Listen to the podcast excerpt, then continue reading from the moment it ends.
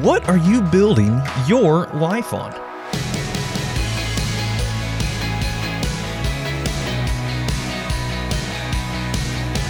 Hey there, I'm Andrew Stevens, and this is Unlocked, your daily key to unlocking God's Word in your life. We've got a really cool devotion today, one that I'm excited to share with you. It's called Solid Foundation and was written by Savannah Coleman. The builder surveyed the lands eagerly. His arms were strong for the task, his mind was sharp. Every builder knew a strong foundation was the most crucial element, and this house was no exception. Jars of cement mixtures labeled in colorful script glinted in the morning sunlight, begging to be chosen. The builder gripped a jar with callous fingers. Family, he read. After a moment's pause, he opened the jar and lifted his shovel. No one could deny the importance of family. Surely this would be a solid foundation. Months passed and the structure grew admired by all who passed by. The builder was tempted to hang up his hat in satisfaction because it seemed like his work was complete. But then the storm came. The rain poured down in torrents and the winds blew relentlessly against the beautiful house, and it fell with a giant crash. In the years to follow, the builder, never one to give up when things got difficult, resolved to find the one foundation that would survive even the deadliest of storms. He chose an emerald green jar titled Wealth. He tried a glistening gold one with the word approval etched in the glass.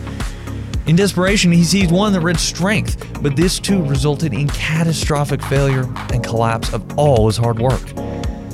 Bringing back tears of defeat, the weary builder rummaged through the remaining jars half heartedly. In the midst of all the shimmering colors vying for his attention lay a clear, solidly constructed jar. It wasn't fancy and the glass didn't catch the light, but the builder knew it was well made. The word on it was written in bold, scarlet red Jesus. As people meandered by the builder's finished house, there were few exclamations of beauty. The years passed with several devastating storms ripping through the land.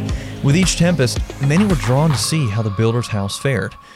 Those who regarded the house agreed it was not the most prominent or majestic, yet one thing was indisputable this house had a solid foundation.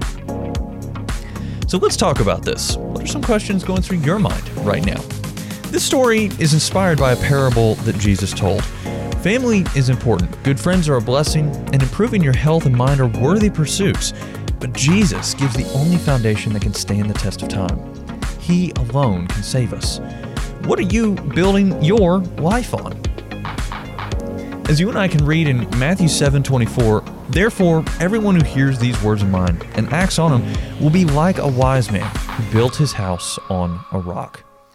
Now, I'd encourage you to read in your Bible the parable of the house on the rock in Matthew 7, 24 through 27, as well as Luke chapter 6, 46 through 49, and 1 Corinthians 3, 9 through 16 to help keep God's Word alive in your life.